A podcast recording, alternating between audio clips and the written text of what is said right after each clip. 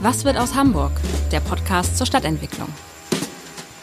Vor dem Podcast wollen wir Ihnen Lust machen, das neueste Wahrzeichen der Hamburger Innenstadt zu entdecken. Den Alten Wall Hamburg. Der Alte Wall ist der Boulevard für inspirierende Shopping-Highlights, Kunst- und Gaumenfreuden und ein spannender Mix aus historischer Architektur und modernem Metropolen-Lifestyle. Alles unter dem Motto Fine Arts, Fine Shopping, Fine Dining. Der alte Wall Hamburg wünscht viel Vergnügen beim Podcast hören. Hallo, moin, moin und herzlich willkommen zu einer neuen Ausgabe unseres Abendblatt Podcast Was wird aus Hamburg? Mein Name ist Matthias Iken und ich bin sehr froh, dass ich heute die Präsidentin der Hamburgischen Architekturkammer hier bei mir zu Besuch im Podcaststudio habe. Karin Losen hat dieses Amt seit gut sieben Jahren inne in Hamburg ist sie schon ein bisschen länger, habe ich gesehen, seit 30 Jahren nunmehr und seit 25 Jahren selbstständig mit dem Büro mit Rudolf Rüschow und Thomas Winkler, LRW-Architekten und Stadtplaner. Ja, herzlich willkommen nochmal, Karin Losen. Schön, dass Sie da sind. Ich habe gesehen, Sie sind in Koblenz geboren und aufgewachsen in Mainz. Das schürt meine Hoffnung, dass Sie bei der beliebten Frage nach der schönsten Stadt jetzt nicht sofort Hamburg sagen. Ja, auch einen schönen guten Tag von meiner Seite. Vielleicht noch eine kurze kleine Randbemerkung. Wir haben auch mittlerweile uns etwas verjüngt im Büro. Es gibt auch einen Juniorpartner seit ein paar Jahren, Kilian Jonak, weil das Ganze geht ja auch weiter. Ja, und die Lieblingsstadt, fragten Sie mich. Ja, Lieblingsstadt ist natürlich Hamburg, sonst wäre ich natürlich nicht äh, aus dem Rhein-Main-Gebiet äh, in den hohen Norden gekommen, weil mich äh, einfach die Dynamik und äh, natürlich auch äh, die tolle Landschaft mit der Elbe mich einfach immer sehr fasziniert hat. Und Hamburg ist einfach eine extrem progressive, weltoffene Stadt. Und äh, wenn man so frisch vom Studium kommt, findet man das natürlich erstmal auch sehr anregend und spannend. Dann war Hamburg schon Ihre Traumstadt während des Studiums. Und dann haben Sie gesagt, nach dem Studium in Darmstadt, jetzt will ich in die Hansestadt? Ja, doch, das kann man so sehen. Ich habe natürlich auch über persönliche Kontakte nochmal äh, die Stadt näher kennengelernt. Ich bin damals äh, über meine alte Professorin nach Hamburg gelockt worden, Hille von Seggern. Also in dem Büro äh, habe ich auch in den ersten Jahren gearbeitet bei Tim Ort und von Seggern. Es war wirklich ja, sehr bodenständige Hamburger Gewächse. Nein, bodenständig wäre jetzt vielleicht etwas zu despektierlich. Die sind natürlich auch sehr innovativ gewesen und hatten auch schon immer sehr äh, kritische äh, Ansätze und Betrachtungen zur Stadt und haben mittlerweile auch eine Stiftung gegründet. Auch ganz spannend. Frau von Seggern war ja auch äh, an der Hochschule in Hannover noch mit Freiraumplanung. Also insofern wollte ich nur sagen, die Personen machen das natürlich auch. Also es kam so eins zum anderen. Damals nach der nach der Uni war so die Frage, das war ja so die Zeit, als Barcelona und Spanien so in die Debatte kam. Da gab es ja ganz tolle öffentliche Raumgestaltung in Barcelona. Die Olympische Spiele Plätze. waren da ja auch ein Stichwort. Auch ne? das, genau. Und dann hatte ich also gedacht, entweder ich gehe nach Barcelona oder ich gehe nach Hamburg. Und dann hatte ich eben dieses Angebot mit Hamburg und dachte, na gut, dann gehst du halt vom Rhein an die Elbe. Gibt es einen Lieblingsstadtteil, den Sie in Hamburg haben? Ja, den gab es eigentlich schon immer. Das war natürlich schon immer Ottensen für mich so. Und ich habe natürlich diverse Stadtteile ausprobiert. Gerade wenn man als junger Mensch in so eine große Stadt kommt, muss man ja auch erstmal diverse Wohn- äh, Odysseen hinter sich bringen. Das hat natürlich zur Folge, dass man einfach auch sehr gut die Stadt kennenlernt mit all ihren Quartieren. Aber am Ende äh, ist es dann doch auch Ottensen geworden und unser Büro ist ja auch schon sehr lange in Ottensen. Also das ist schon eigentlich so mein Lieblingsstadtteil, muss ich schon einfach sagen. Obwohl Ottensen 91 verglichen mit Ottensen 2021, ja. da liegen ja ein paar Welten und auch ein paar Stadtteile zwischen. Und auch äh, ein paar Preissteigerungen, kann man auch ganz klar sagen. Also das war damals ja, äh, wenn man also äh, an ja, an die Zeiserhallen zum Beispiel denkt, die Friedensallee, das, da war ja auch so der Punk noch vertreten in der Zeit. Da gab es ja noch richtig, äh, ja, Aufbruchsstimmung und mittlerweile ist ja Ottensen ein sehr etablierter Stadtteil geworden. Und äh, wenn ich jetzt das auch mit den Preisen mal äh, argumentiere, also in dem Stadtteil oder in der Ecke, wo unser Büro ist, am Klopstockplatz, da liegen mittlerweile die Preise für Eigentumswohnungen ja auch schon bei fast 10.000 Euro den Quadratmeter. Das hätten wir natürlich, als wir damals nach Ottensen gezogen sind, niemals gedacht, dass sich der Stadtteil so dermaßen entwickelt. Das finde ich auch eine sehr kritische Angelegenheit. Das Thema ist wirklich sehr bedenklich. Werden Sie in 20 Jahren noch sagen, Ottensen ist Ihr Stadtteil, Ihr Lieblingsstadtteil? Ja, ich glaube schon. Also ich glaube, Ottensen hat sich trotz allem auch viele Nischen bewahrt und das Tolle ist natürlich einfach auch die Nähe zur Elbe. Man ist einfach unheimlich schnell dann auch äh, am Ufer, man kann irgendwie, man, man kann die Dichte, die lebendige Dichte genießen, aber man hat eben auch die Grünflächen und immer wieder die Blicke dann in die Weite. Und gerade, ich glaube, dieser Kontrast von Stadt, also die Enge auf der einen Seite, aber die Weite auf der anderen Seite, das macht es natürlich auch aus, das macht den Reiz, das macht die Spannung. Und ähm, dafür ist Ottensen einfach schon auch ein, ein toller Stadtteil, weil er natürlich einfach auch so sehr randlich zur Elbe liegt. Man ist einfach dann auch schnell wieder in dem weiten Raum und äh, wenn man jetzt noch Richtung Bahrenfeld schaut. Also ich bin ja auch sehr begeistert von der A7-Überdecklung. Wenn wir dann in ein paar Jahren diesen riesigen Park bekommen werden, der in Nord-Süd-Richtung eben dieses Panorama uns oder diese Weite in dem Stadtraum uns bietet, das ist einfach auch ein total toller Gewinn. Dann kann man auch mal so ein ganz dichtes Quartier wie Mitte, neue Mitte Altona, finde ich, äh, wagen. Gibt es einen Lieblingsort in Hamburg, wo Sie sagen? In Hamburg? Ja, doch. Also ich glaube schon, die meisten Orte sind schon so in Elbnähe, ähm, würde ich sagen. Also angefangen vielleicht früher war das für mich schon eher Jenischpark und Teufelsbrück, aber so im Laufe der Zeit, wo sich die Stadt immer mehr transformiert hat, äh, wenn man dann weiter Richtung Osten wandert, entlang der Elbe, da gibt's einfach viele tolle Orte, ob das die Twin Towers sind unten bei den großen, bei der großen Elbstraße oder ob das der Holzhafen ist, äh, da beim, beim Stilwerk, bei der Fischmarkthalle, tolles Bürogebäude da auch. Oder wenn man dann weitergeht über St. Pauli, äh, oben der Pulp Fiction Park finde ich auch einen ganz tollen Ort. Dann natürlich das Chipperfield Hotel oben mit dieser Bar, auch ein fantastischer Ort. Aber ich glaube, so heute würde ich eher sagen, meine Lieblingsorte wandern eher so nach Osten in der Stadt, weil so Stadteingang Elbbrücken und Entenwerder, das sind einfach auch so vielversprechende Orte im Wandel, ähm, die so eine Aufbruchsstimmung haben, die auf der einen Seite noch dieses Unberührte haben, dieses Unentdeckte, aber dann auch, wo man merkt, da transformiert sich jetzt was. Und das sind so Orte mit mit Potenzial, die finde ich toll. Aber um jetzt vielleicht auch noch mal einmal hier in die Stadt zu gucken, also einer meiner wirklichen Lieblingsorte, der ist eigentlich ganz klein. Das war eigentlich schon immer so der Außentisch im Café Paris mit dem Blick auf den Rathausmarkt. Das fand ich schon immer so innerstädtisch, so ein ganz kleines Milieu, aber auch einen ganz tollen kleinen Ort, muss ich sagen. Gibt es ein Lieblingsgebäude?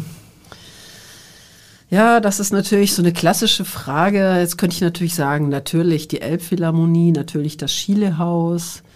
Das sind natürlich so die Klassiker, die einem so gleich als, als begeisterter Hamburger Architekt einfallen. Sie aber auch was da, Unklassisches sagen. Ja, also ich bin natürlich großer Fan auch von dem äh, Wohnungsbau so aus den 20er Jahren, die ganzen Oelsner Wohnanlagen, die es in Altona ja auch sehr viel gibt, die finde ich natürlich auch ganz toll, also auch was die Materialisierung anbelangt. Aber ähm, ich glaube, was mich im Moment auch sehr begeistert, sind die ganzen Gebäude, die jetzt so unter der Prämisse der Nachhaltigkeit entstehen. Ich finde es auch ganz toll, dass die Hafen City GmbH jetzt ein Null-Emissionsgebäude für sich errichtet als Firmenzentrale, dass wir ein Holzhochhaus haben von Störmer, Murphy Partner, die Wildspitze oder das Rehouse, wo man Haben so. wir auch irgendwie schon einen Podcast zu. Also ja, nur für die Zuhörerinnen ja, und Zuhörer.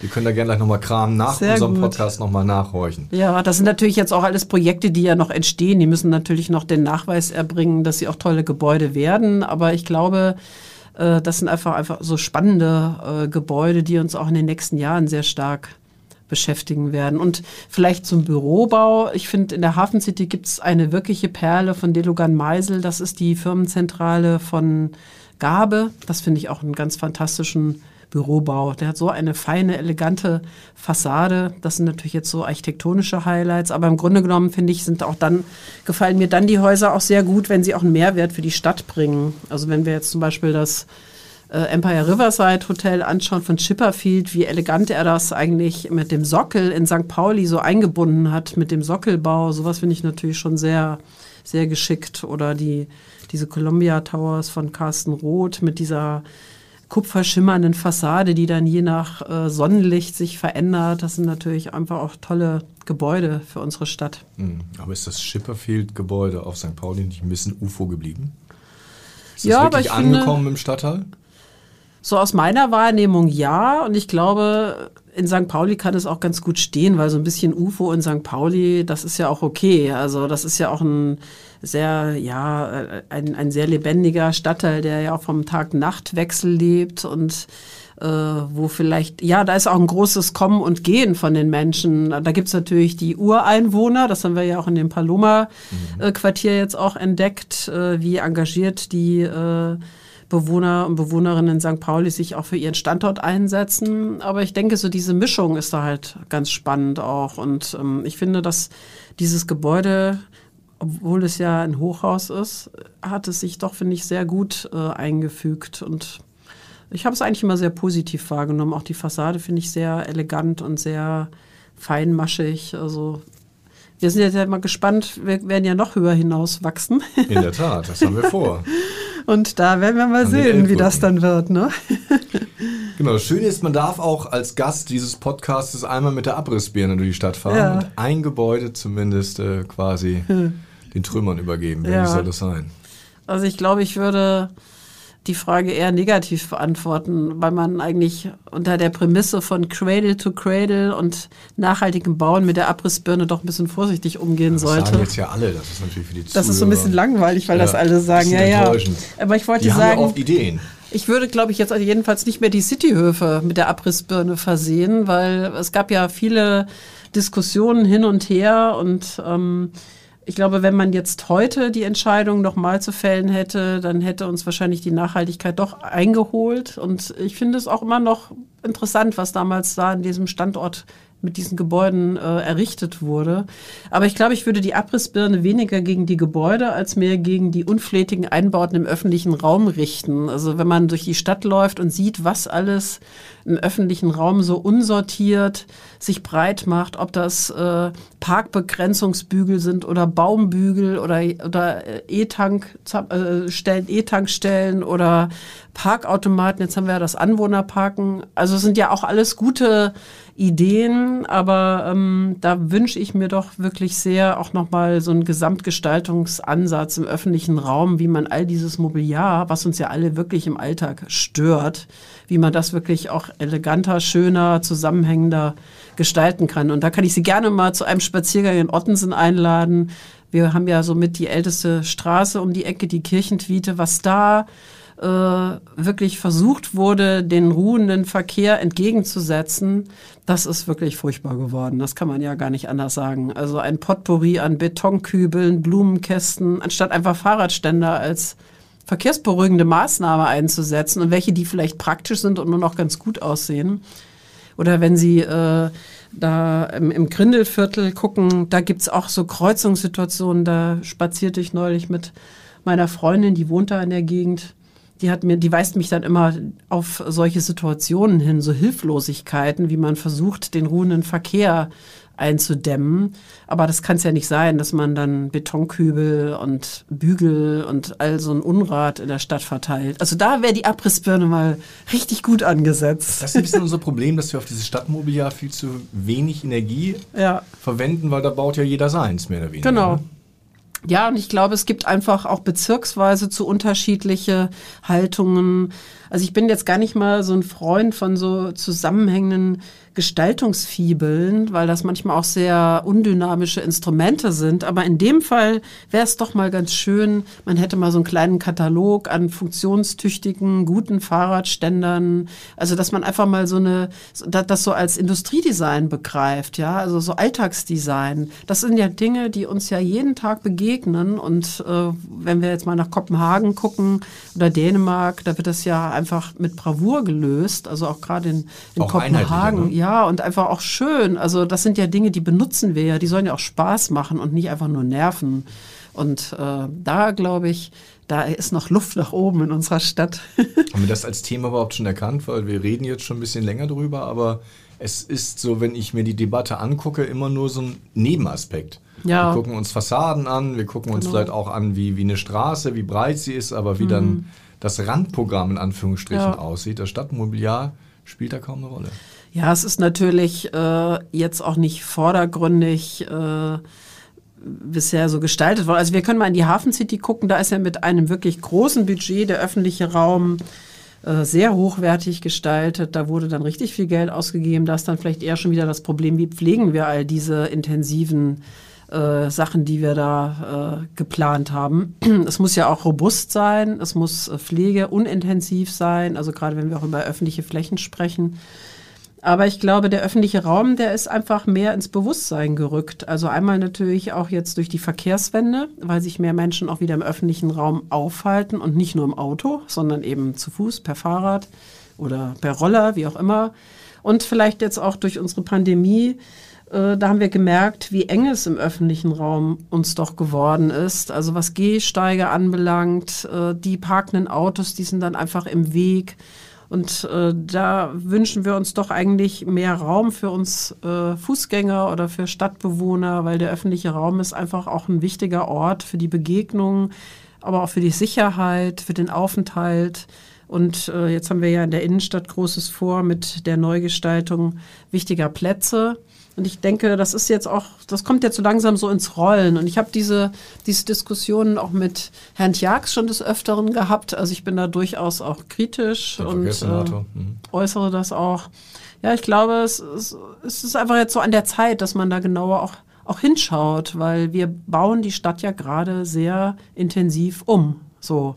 Und ähm, die Verkehrswende, die heißt ja nicht nur, dass wir jetzt äh, statt Autostraßen überall Fahrradstraßen machen. Wir wollen ja nicht dieselben Fehler der Nachkriegsstadt wiederholen, also wo die ganze Stadt nur mit Autos äh, zum Thema Auto umgestaltet wurde.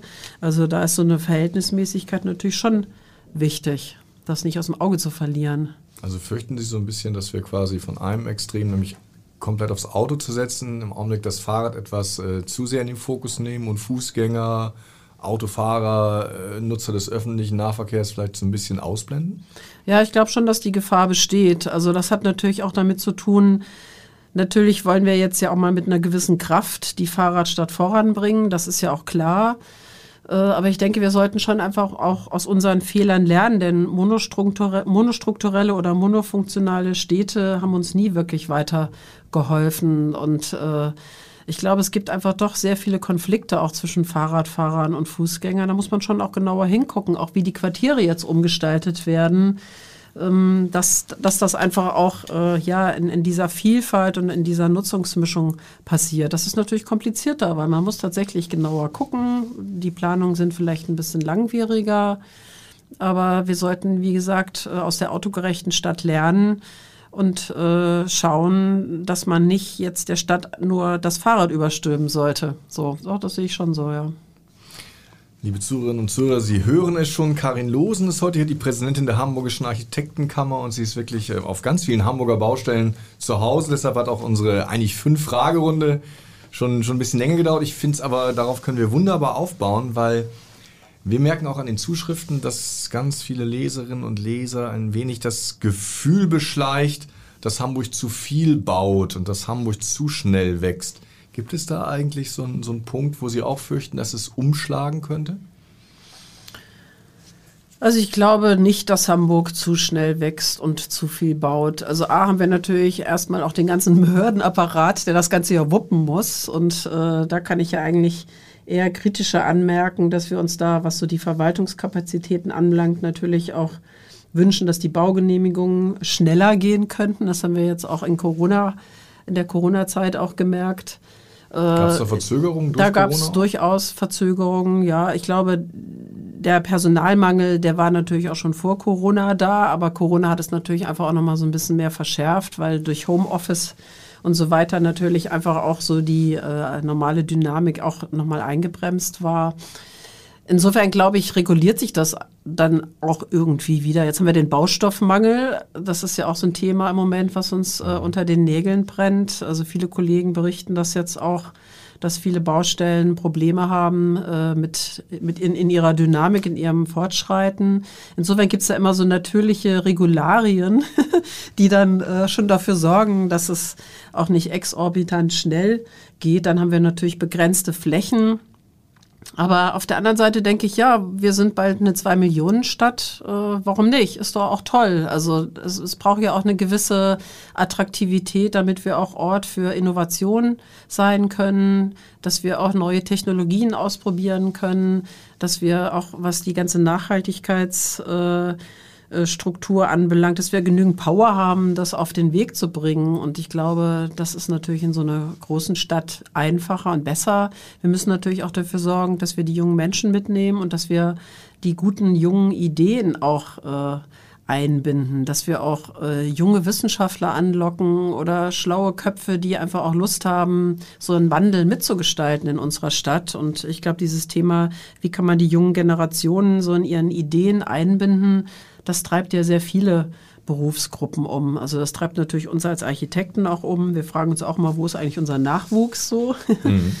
Aber ähm, dann reden wir alle von Fachkräftemangel. Ich glaube, das ist noch so ein Thema, wie wir auch die Stadt für junge Leute mit guten Ideen attraktiv machen. Und ähm, zu den Lieblingsorten vorhin habe ich noch das Oberhafenquartier vergessen. Das fällt mir zu dem Stichwort natürlich jetzt gut ein. Das ist ja so ein Ort geworden äh, durch den Erhalt der Hallen. Dadurch, dass die bleiben konnten, hat sich da ja auch so eine bestimmte Szene und Klientel äh, gesettelt mittlerweile. Das ist eine ganz tolle Atmosphäre. Das ist auch so ein Stadtteil des Umbruchs. Da passiert viel Innovation, gute Ideen. Und sowas brauchen wir, glaube ich, mehr in unserer Stadt noch. Das ist ja ein Plädoyer für die wachsende Stadt. Ja, das ist ein Plädoyer für die wachsende Stadt. Auf jeden Fall. Aber ähm, ich glaube, wir müssen auch mit unseren Freiräumen, Grünräumen und öffentlichen Räumen sorgfältiger umgehen, weil das hatte ich ja eingangs gesagt, ich mag die Dichte, aber ich mag auch die Weite. Und ich glaube, die dichte Stadt ist nur dann lebenswert und äh, akzeptiert von unseren Bewohnern und Bewohnern, wenn auch die Freiräume hochqualifiziert sind. Also der Freiraum ist immer die andere Seite der Medaille, so finde ich. Und da ist noch einiges zu tun Jetzt hatten wir oben ja die Gelegenheit, auf ihrer schönen Dachterrasse über die Stadt zu blicken. Wenn man dann guckt, äh, diese fünfte Fassade der Dachlandschaft, was da noch alles gehen könnte, auch wenn wir jetzt über Begrünung nachdenken oder Freiflächenangebote auch in luftiger Höhe. Äh, ich glaube, das sind so Sachen, da müssen wir auch tatsächlich noch mehr ran. So und ähm, obwohl Hamburg da ja eigentlich gut aufgestellt ist, immer noch wegen des Fächerplans von äh, Schumacher, Schumacher, Absolut. der damals schon die Freiflächen quasi ja. als Achsen mitgedacht hat. Ja, aber ich glaube, wir können es noch mehr kultivieren und wir müssen auch äh, dem öffentlichen Raum in seiner Gestaltung mehr Aufmerksamkeit widmen. Jetzt haben wir ja äh, diese Woche die erste Jury-Sitzung zur Hauptbahnhoferweiterung und Umgestaltung. Das wird auch ein ganz spannendes Projekt. Da werden wir uns mit Sicherheit auch viel äh, da werden wir mit Sicherheit auch viel diskutieren. Eine Überdecklung das, war da ja auch in der Diskussion. Ne? Ja, genau. Da ist ja auch Verkehrsbehörde und Stadtentwicklungsbehörde äh, als Auslober mit in, an Bord. Das wird auch nochmal spannend. Ähm, und wir haben natürlich auch noch das Thema mit den Magistralen. Sie haben ja den Fächerplan angesprochen. Ähm, ich glaube, ich, ich bin auf jeden Fall für die wachsende Stadt, aber wir müssen auch in den Orten wachsen, die bisher vernachlässigt worden sind. Und das sind natürlich die Ausfallstraßen, die Magistralen, diese Verkehrsadern, die jetzt vielleicht durch die Mobilitätswende die Chance bekommen, wieder Stadträume zu werden. Weg von den autogerechten, reinen verkehrsgestaltenden Räumen hin zu den Aufenthaltsmöglichkeiten für die Menschen. Das sind ja auch Quartiersräume, da wohnen ja auch Leute in zweiter Reihe. Dann reden wir über den A7-Deckel, das ist ja auch schon mal ein Gewinn. Und ähm, ich denke mal, solche Stadterweiterungen wie Oberbillwerder, die können wir uns nicht jeden Tag erlauben. Also das ist jetzt schon wirklich, äh, das machen wir jetzt. Das ist auch schon lange ja äh, in der Entwicklung gewesen. Als ich damals nach Hamburg kam, fing das ja schon unter Eckbert Kossack an, über diese Ränder nachzudenken. Dann ging ja der Trend der Reurbanisierung los. Äh, die Wende kam und äh, das hat natürlich diese Flächen erstmal wieder so äh, in den Hintergrund geschoben. Und jetzt äh, geht uns so ein bisschen der Platz aus und jetzt gehen wir wieder an die Ränder. Und da müssen wir aber aufpassen. Also das, ich finde, das ist jetzt wirklich gut durchdacht, dieser Stadtteil. Der wird bestimmt auch interessant. Der wird auch Ort für Innovation, für Baugemeinschaften, für Nutzungsmischung. Vielleicht, sagen Sie mal äh, den, den, Zuhörern, was ist denn eigentlich ein Oberbillwerder? Sie waren ja auch Mitglied ja. des Beratungsgremiums, mhm. aus dem dieser Masterplan hervorgegangen ist. Was ist denn an Oberbillwerder so neu und so anders? Und ist das eigentlich noch up-to-date der Debatte der 20er Jahre des 21. Jahrhunderts? Ja. Also äh, das, was vielleicht neu und anders ist, ist, dass man versucht, äh, einen Stadtteil mit der Landschaft gemeinsam zu entwickeln. Also wir haben ja da dieses Grabennetz, die Grabenstruktur, äh, die soll ja auch als Idee in den Städtebau mit verwoben werden. Die also Wassergraben, also, die dann noch durch die heute Felder fließen. Genau, die ja so der Entwässerung gedient haben. Und ähm, ich glaube, diese Verwebung von Stadt und Landschaft, die ist was Besonderes an diesem Standort. Also das hat Allermöhe zwar, also das Thema Wasser hat Allermöhe ja nun schon gehabt in Form der Flete, aber das waren ja doch sehr befestigte Orte und jetzt wird doch versucht, äh, das Naturräumliche etwas mehr so auch in, in die Stadtentwicklung einzuspeisen und ähm, das, das ist vielleicht so der eine Aspekt. Und der andere Aspekt ist ähm, das Thema der Nutzungsmischung, also dass wir eigentlich diese rein monofunktionalen Stadterweiterungen nur für das Wohnen nicht mehr wollen. Also Was passt ja eigentlich noch war, ne? Genau, das passt auch nicht in unser Lebenskonzept. Äh, Familienerziehung und Arbeiten verteilt sich ja auf Mann und Frau idealerweise 50-50, klappt zwar noch nicht immer so, aber ist ja eigentlich, hat ja einfach unser Leben auch total verändert und äh, Alltag, Arbeit, Kindererziehung, Freizeit, Versorgung, all das sind ja Themen, die möchte man ja am liebsten in zehn Minuten zu Fuß erledigen. Also wir reden ja auch zum Beispiel äh, auf dem Grasbrook von der Zehn-Minuten-Stadt. Also das sind eigentlich so die Ideen, dass man in der Stadt der kurzen Wege mit einer guten öffentlichen Nahverkehrsanbindung durch die S-Bahn-Station äh, versucht, eben den Verkehr zu minimieren, lebendige Quartiere zu bekommen, wo auch in den Erdgeschosszonen nicht unbedingt gewohnt wird, sondern wo dann vielleicht auch Mobility-Shops sind oder äh, ja, einfach Umsteigesituationen erreicht werden, von Fahrrad auf Auto auf Fußgänger, also neue Mobilitäten auch so ihren Ort finden.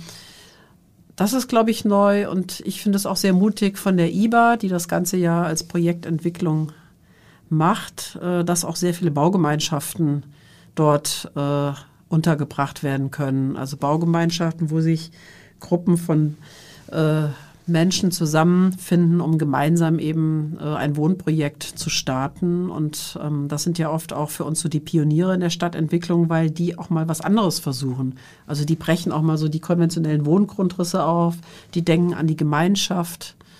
Das ist vielleicht auch nochmal so ein Thema, wenn man so auf die Demografie schaut. Wie wollen wir alt werden? Ich gehöre zu dem geburtenstarken Jahrgang. Ich, ich sage mal, ich werde nicht alleine alt. Aber wie werden die alten Menschen dann später auch alle versorgt? Und da müssen wir, glaube ich, im Wohnungsbau nachdenken über mehr Gemeinschaft, mehr Quartierszusammengehörigkeit. Äh, und das sind so Chancen für Oberbillwerder, weil da eben auch sehr stark in solchen Quartiersansätzen gedacht und geplant wird. Ist das dann auch wieder eine Chance für die Stadt als Idee? Weil es ist ja jetzt seit Corona auch viel die Rede davon, dass der große Trend der Reurbanisierung gestoppt ist, dass die Leute wieder rausziehen ins Eigenheim, ins Grüne, wo sie einen Garten, eine Terrasse haben, wo das Homeoffice quasi mhm. im Wohnzimmer ist. Also plötzlich ist das Leben, von dem wir glaubten, dass es ein Auslaufmodell ist, wieder hochattraktiv. Ja. Also die Stadt braucht ja Argumente jetzt, oder? Ja. Ja, es ist natürlich gut, äh, wenn die Hamburgerinnen und Hamburger dann nicht in die Metropolregion ziehen, sondern in der Stadtgrenze bleiben. das ist schon mal klar.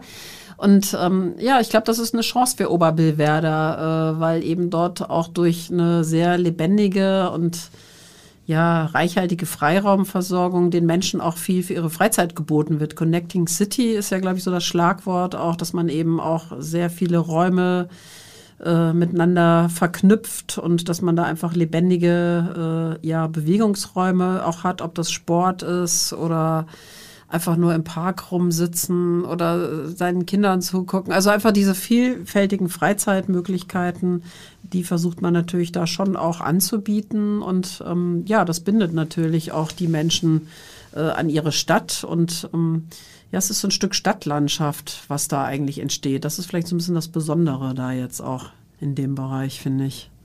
Als Sie studiert haben, Ende der 80er, da galt ja noch eigentlich die Krise der Metropolen. Da hatte man ja. gedacht, auch wenn man sich die Einwohnerzahlen angeguckt hat, die waren tendenziell rückläufig. Es gab immer noch so eine Flucht nach draußen über die Stadtgrenze. Jetzt sehen wir, dass wir Jahrzehnte erlebt haben, wo die Großstädte sehr gewachsen sind. Kann das auch wieder drehen? Naja, ich glaube, dass den Menschen, also ja, es kann wieder drehen. Es wird natürlich nicht genauso sein, wie es mal war, sondern unter neuen Prämissen. Den Menschen ist, äh, glaube ich, das nachhaltige Leben wichtiger in Zukunft. Die wollen auch Kreisläufe in ihrem Leben erkennen, Naturkreisläufe oder auch Produktkreisläufe. Wenn ich jetzt an das Oberhafenquartier denke, da gibt es ja ein, eine Markthalle, ein Restaurant, was nur regionale Produkte äh, anbietet. Also dass man wieder weiß, wo kommt mein Produkt her. Also der Bezug zur Region, der ist einfach auch wieder wichtig geworden. Und die Pandemie hat uns ja auch gezeigt, wie wichtig eine gute Lebensqualität im Alltag ist und das Familienleben wichtig ist. Also diese ja, eigentlich so ganz grundessentielle Themen werden jetzt wieder so neu in den Fokus rücken, aber auch mit hohen Ansprüchen. Das ist nicht so wie früher, äh, dass dann ja auch in diesem getrennten Familienmodell, äh, Frau mit Kindern kümmert sich um die Kinder auf dem Land und Papa fährt in die Stadt zum Arbeiten. Das funktioniert ja nicht mehr. Also die Familien möchten ja zusammen beides haben, arbeiten, wohnen, Freizeit und all das. Und ähm, da ist es natürlich wichtig, dass man auch vor Ort diese Angebote schafft und dass man einfach diese Wege nicht mehr produziert. Das wird anders werden, glaube ich. Aber die Menschen sehen sich, glaube ich, schon auch mehr wieder nach natürlichen Zusammenhängen ähm, ja auch nach Gesundheit. Also diese ganzen Themen mit äh, gesundem Leben, die werden, glaube ich, zunehmen. Das hat ja schon diese bekannte Autorin Julie C. vor ein paar Jahren in einem Buch die geschrieben. Die aber auf dem Land lebt, ne? Ja, die auch auf dem Land lebt, ja, genau. Und durch äh, Digitalisierung und äh, Glasfaser haben wir natürlich den Vorteil, dass wir auch da dann mobil sein können. Aber ähm, ich glaube, wichtig ist einfach, dass wir in dieser Zehn-Minuten-Stadt denken, dass wir Orte schaffen, die einfach eine Vielschichtigkeit haben und dass wir weg von diesen Monostrukturen kommen. Also in zehn Minuten überall sind. Genau, dass wir in zehn Minuten die Kinder in die Schule gebracht haben, auf, am Arbeitsplatz sind, beim Arzt sind, beim Bäcker sind, in der Fahrradwerkstatt sind. Also dass man einfach viel Grün. mehr zu Fuß. Oder bitte? im Park. Oder im Park, genau. Zum Sport kann, dass man einfach viel mehr zu Fuß macht dann braucht man gar kein Auto und dann ist man auch schon viel sauberer in seinem äh, ja, Mobilitätsverhalten. Es ist, glaube ich, drei Jahre her, da hat ja die Architektenkammer diese, ja, diesen Workshop gemacht, wie wird Hamburg 2050 aussehen. Ja. Wenn wir heute noch drauf zurückgucken, da waren ja schon viele Visionen drin. Hat sich das jetzt Absolut. dynamisiert noch so durch die Pandemie, ja. auch durch die Verkehrswende? Das heißt, wird 2050 vielleicht schon 2035 Wirklichkeit? Ja. Also ich finde, dass wir damals schon einen guten Riecher hatten und doch schon relativ weit äh, nach vorne geguckt haben und schon so ein bisschen gewittert haben, dass die Stadt im Umbruch ist. Also wir hatten ja diese drei Themen, die Stadt zu Fuß, was passiert eigentlich, wenn wir nicht mehr Auto fahren? Wie muss eigentlich Stadtentwicklung sein, damit wir auch das zu Fuß alles erledigen können? Dann haben wir die Frage gestellt, wie, wie sieht die Stadt ohne Arbeit aus? Wenn wir jetzt äh, über Digitalisierung sprechen, was macht das mit unserem Arbeiten? Sie selbst hier in der Redaktion haben ja auch sehr viel Homeoffice, wie ich gehört habe. Mhm. Also wie viel Büroflächen braucht man eigentlich noch? Was heißt das dann auch im Umkehrschluss für das Quartier, wenn die Menschen mehr zu Hause arbeiten? Was muss dann im Quartier passieren? Sind die Quartiere dafür überhaupt geeignet, wenn die Menschen von morgens bis abends da sind? Die sitzen ja dann auch da mal im Freiraum, dann wollen sie einkaufen, dann wollen sie einen Kaffee trinken. Die Restaurants in der Innenstadt. Die Restaurants die in der Innenstadt, ja, genau. Also das wird die Quartiere auch ziemlich ziemlich beschäftigen. Und das Dritte war, äh, dass wir uns über das Thema der wachsenden Stadt Gedanken gemacht haben. Wir haben das als Stadt der Weite bezeichnet. Und das war das, was ich vorhin meinte, dass wir eben nicht nur über Wachstum und Dichte reden müssen, sondern auch über neue Weiten. Und da haben wir mit der Architektenkammer jetzt einen Atlas der Weite entwickelt, wo wir in Hamburg spannende Orte aufgespürt haben, die weite Potenziale bieten, ob das Blickachsen sind, ob das Standorte sind, die man vielleicht, wenn man mal auf der anderen Seite steht, zum Beispiel von der Elbe, wo man die Stadt neu erleben kann. Also wo haben wir noch Potenziale? um die Stadt auch wieder weit erlebbar zu machen. Und ich glaube, an diesen Stellschrauben, da gibt es viel zu tun. Insofern freue ich mich, dass wir da mit vielen schon mal ins Gespräch gekommen sind vor ein paar Jahren. Ja, Frau Los, ich könnte jetzt noch stundenlang weiter mit Ihnen plaudern, aber wir haben ja so ein bisschen äh, auch uns immer so ein 35 Minuten Grenze gesetzt, die kommt schon in die Nähe. Ich möchte Sie aber nicht entlassen, ohne nochmal ein Thema anzusprechen. Da geht es so ein bisschen auch um die Situation Ihres Berufsstandes. Ich habe nämlich gesehen, dass gerade auch die Pandemie und Corona dazu geführt haben, dass viele in der Branche derzeit äh, etwas pessimistisch in die Zukunft gucken. 30 Prozent der Planungsbüros haben negative wirtschaftliche Folgen zu spüren Ja. bekommen. Wie ist denn die Lage? Wir haben ja äh, diverse Corona-Umfragen gestartet und ähm, das mit den 30 Prozent haben Sie eigentlich schon ganz gut festgestellt. Wir hatten jetzt im April den letzten Rücklauf. Äh, da war dann erfreulicherweise so eine gewisse Entspannung festzustellen, also dass tatsächlich um die 30 Prozent der Kolleginnen und Kollegen äh, über die Probleme der Auftragslage geklagt haben. Also das hat sich auf jeden Fall im Vergleich zum letzten Jahr verbessert. So. Gleichwohl haben wir natürlich auch berufsgruppenspezifisch, äh, auch Berufsgruppen, die äh, stärker betroffen sind, zum Beispiel die Innenarchitektinnen und Innenarchitekten, das ist so ein Segment, die haben sehr gelitten oder leiden auch immer noch unter Corona. Und ähm, erstaunlicherweise haben doch auch sehr viele bundesweit gesehen auch äh, Fördermittel äh, in Anspruch genommen. Und viele haben, was ich auch vorhin schon sagte, geklagt äh, über ja, schleppende Baugenehmigungsprozesse, also auch was öffentliche Hand anbelangt, dass es da einfach auch zum Teil ja, Verlangsam Verlangsamungen gab äh, in der Abwicklung von, von Planung. Da hatten wir aber auch schon ein ganz Auch gutes Hamburg. Gespräch. Auch in Hamburg, genau. Da hatten wir schon mit Frau Senatorin Stapelfeld ein Gespräch. Die hat da ja mal so ein offenes Ohr für uns auch gezeigt. Da werden wir auch nochmal ein Fachgespräch zu führen. Aber vielleicht äh, auch das Positive, die Digitalisierung hat uns ja alle überrollt. Also wir haben alle einen Digitalisierungsschub erlebt. Also auch wir in der Architektenkammer, nicht nur die Büros, sondern auch wir in der Kammer. Die ganze Kammer ist komplett digital aufgestellt. Das ist richtig toll, was da so an hybriden Formaten mittlerweile klappt. Ähm, ja, was vielleicht schwierig war für die Kolleginnen und Kollegen, ist tatsächlich neue Aufträge äh, zu akquirieren. Also diese ganze Akquisephase war schwieriger in der Pandemiephase. Ich glaube, das wird jetzt auch wieder ein bisschen besser. Und wir plagen uns tatsächlich jetzt auch mit den Lieferschwierigkeiten äh, der Baustoffe rum. Also da wissen wir noch nicht so genau, ob das nun Folgeerscheinungen sind von Corona oder einfach auch Lieferengpässe aus. Das sind ja solche Kettenreaktionen auf dem weltweiten Markt. Das äh, wird, glaube ich, auch nochmal Probleme verursachen. Also tut es auch schon, aber mal gucken, wie lange das jetzt noch so geht. Also da, glaube ich, gibt es schon noch Schwierigkeiten. Kommt eigentlich noch dieser Megatrend zu, dass also man sagt, es wird so viel gebaut wie selten. Trotzdem ist es für viele Büros Ja. nicht einfacher geworden, auch weil man dann gerne am Architekten spart, auf serielles Bauen setzt oder Mhm. auch dann am Ende sagt, komm, Fassade ist nicht so wichtig, Hauptsache die Rendite stimmt. Ja, wobei am Ende des Tages äh, braucht man uns ja dann doch, weil wir bauen ja eben nicht auf der grünen Wiese, sondern wir bauen ja in einer hochverdichteten Stadt und da reden wir dann doch meistens eher von Maßanzügen. Also serielles Bauen funktioniert in Hamburg eher wenig. Also wir haben auch diverse Projekte für die BIMA, Bundes, wie heißt das, Bundesanstalt für Immobilienaufgaben. Ähm, und äh, die dann auch mit äh, seriellen Ideen daherkommen und dann feststellen, da sind dann Bäume im Weg oder dann sind da die Abstandsflächen, die nicht passen. Also meistens sind die Bäume im Weg, zum Glück.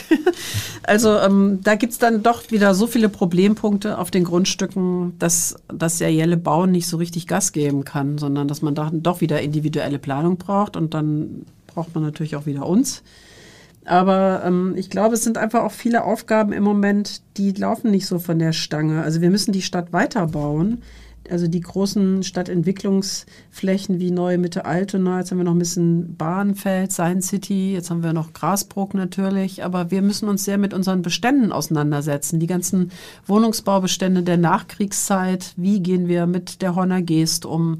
Wir haben ja riesige Flächen äh, in Hamburg ähm, aus den 50er, 60er Jahren, wo wir auch dort die Quartiere weiterentwickeln wollen, dass das eben nicht monostrukturelle reine Wohnquartiere werden, sondern dass die Quartiere dementsprechend, wie wir sie heute brauchen, und das sind alles Maßanfertigungen. Da haben wir spannende Aufgaben vor uns. Und äh, insofern glaube ich, ähm, die Bauaufgaben gehen uns nicht aus. Vielleicht gehen uns so ein bisschen die Fachkräfte aus. Also ich glaube, dass die Kollegenschaft im Moment sehr klagt auch über den Nachwuchs. Also wie kriegen wir neue Mitarbeiter ins Büro? Äh, Also da gibt es auch einen Mangel, weil lange Zeit hieß es ja so, irgendwie Ja, ja. Kann die Straßen pflastern. genau, als ich anfing damals, hat mein Vater mich immer gewarnt und gesagt, das willst du machen.